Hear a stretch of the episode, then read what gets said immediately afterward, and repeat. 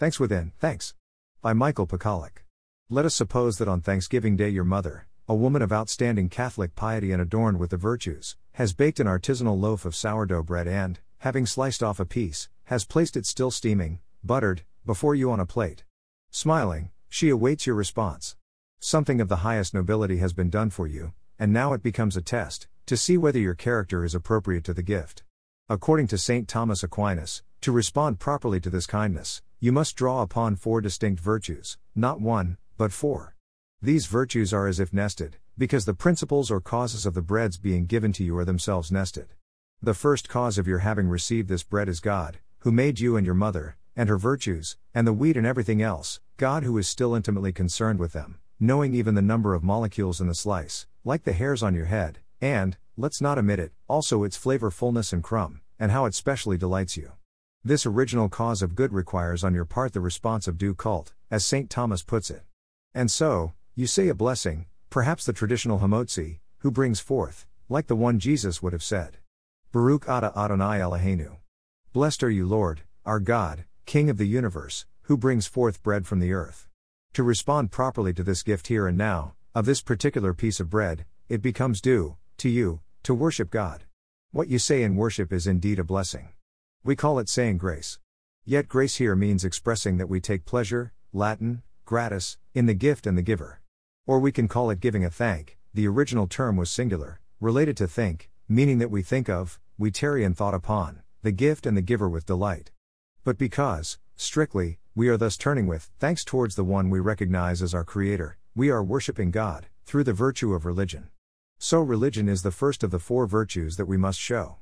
But the cause or principle of your receiving the bread there is not merely God, your Creator, but also your mother, your co creator, without whom you would not have been born, and would not have survived to sit there, and would not have learned the word bread, or good manners in eating it, or that you should smile, and chew 21 times, or whatever, and break the bread before taking a bite.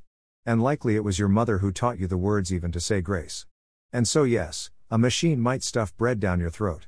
But that you are in a position to take and eat it as a human being is mainly the work of your mother and father. Everything that is received is received in the manner of the recipient, and this manner, good manners, is given to you by that woman there.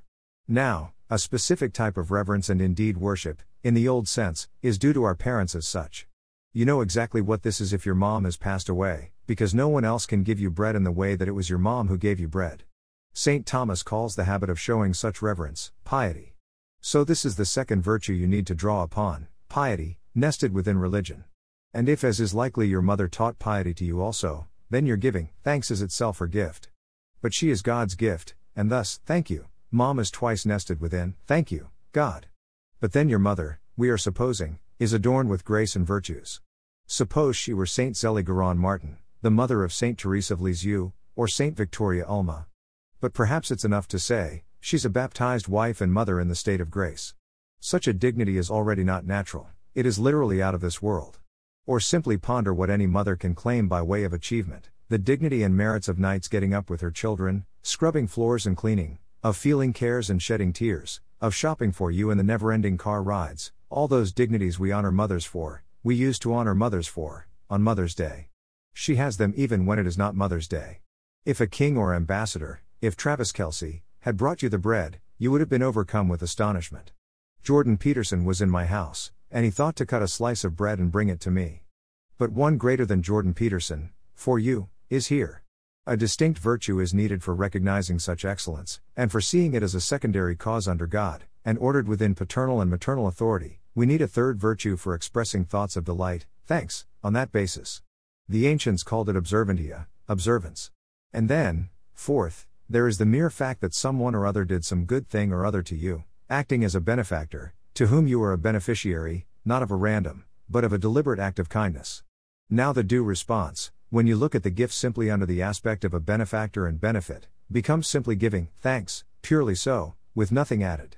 Thus, St. Thomas says, the fourth requisite virtue is gratitude, nested within the other three.